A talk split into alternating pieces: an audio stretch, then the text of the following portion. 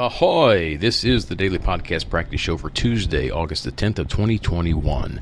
I'm your host, the practicing podcaster auteur, Rich Grimshaw, here to engage in some podcasteratizing. I had another thrilling day with our newly hired engineers at Donan. Today's focus in training was on job safety, always important, considering the places we go and the things we see. We spend a lot of time high off the ground on roofs, and when you fall off a roof, generally we don't bounce so well. So the key is to not fall off a roof, and we talked a lot about that. Talked a lot about not falling off and how to get on safely, get off safely. It's always a good day when you get on a roof and then you get off the roof the same way you got on. And so far in my career, that's been the case every single time. And I think through focus and diligence, it'll continue to be the way it is until I kind of fade into obscurity in, oh, something close to 950 days or something. I have to, haven't looked that up in a while. I'll have to do that. From the Forsyth County News today, I saw that we're about to get a new distillery, which is that's news. A distillery in Forsyth County. Actually, it's within uh, this the city limits of Cumming, which is the county seat of Forsyth County. It's in a warehouse somewhere in an industrial park.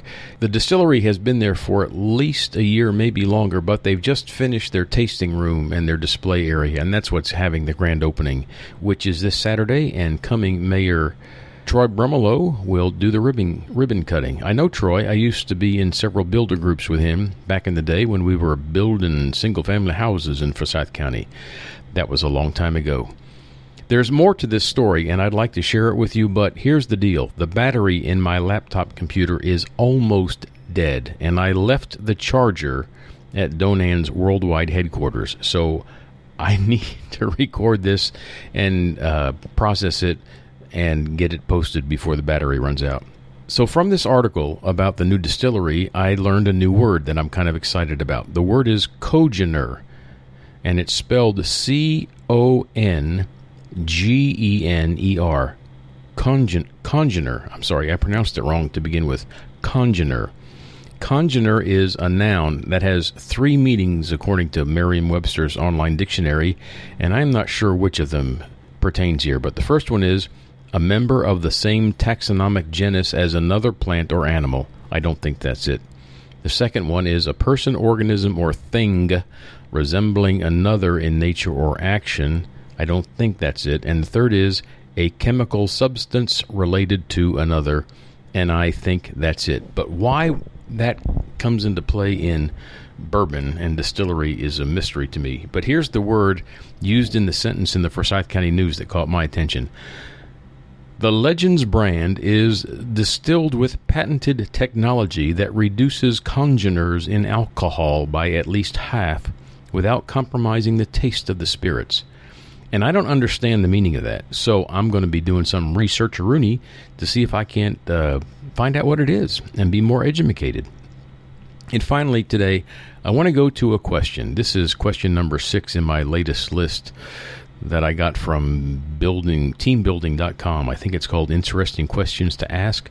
The question is, what is the best business idea that you ever had? That's tough because I've had an awful lot of business ideas, and I need some qualities about this. Does it have to be my business? Can it be somebody else's business, like the business that employs me, or just something that I thought of that I never acted on? I don't know, but I've chosen to go to the business that I was half owner of, and that was Culver and Grimshaw Inc. You can uh, just imagine which of the pair I was.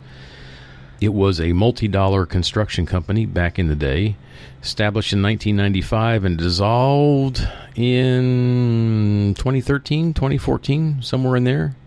It got kind of messy at the end. I think the best idea that I ever had as half owner of Culver and Grimshaw was well, first of all, a really good decision was to go into business with Don Culver, my friend from church. I learned a ton.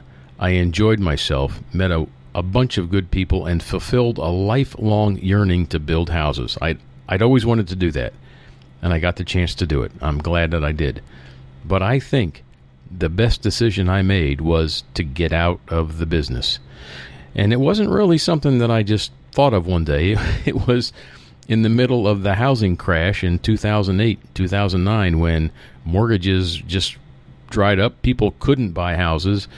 Lots of people went bankrupt, went belly up. Lots of houses were left out on the street and the banks owning them.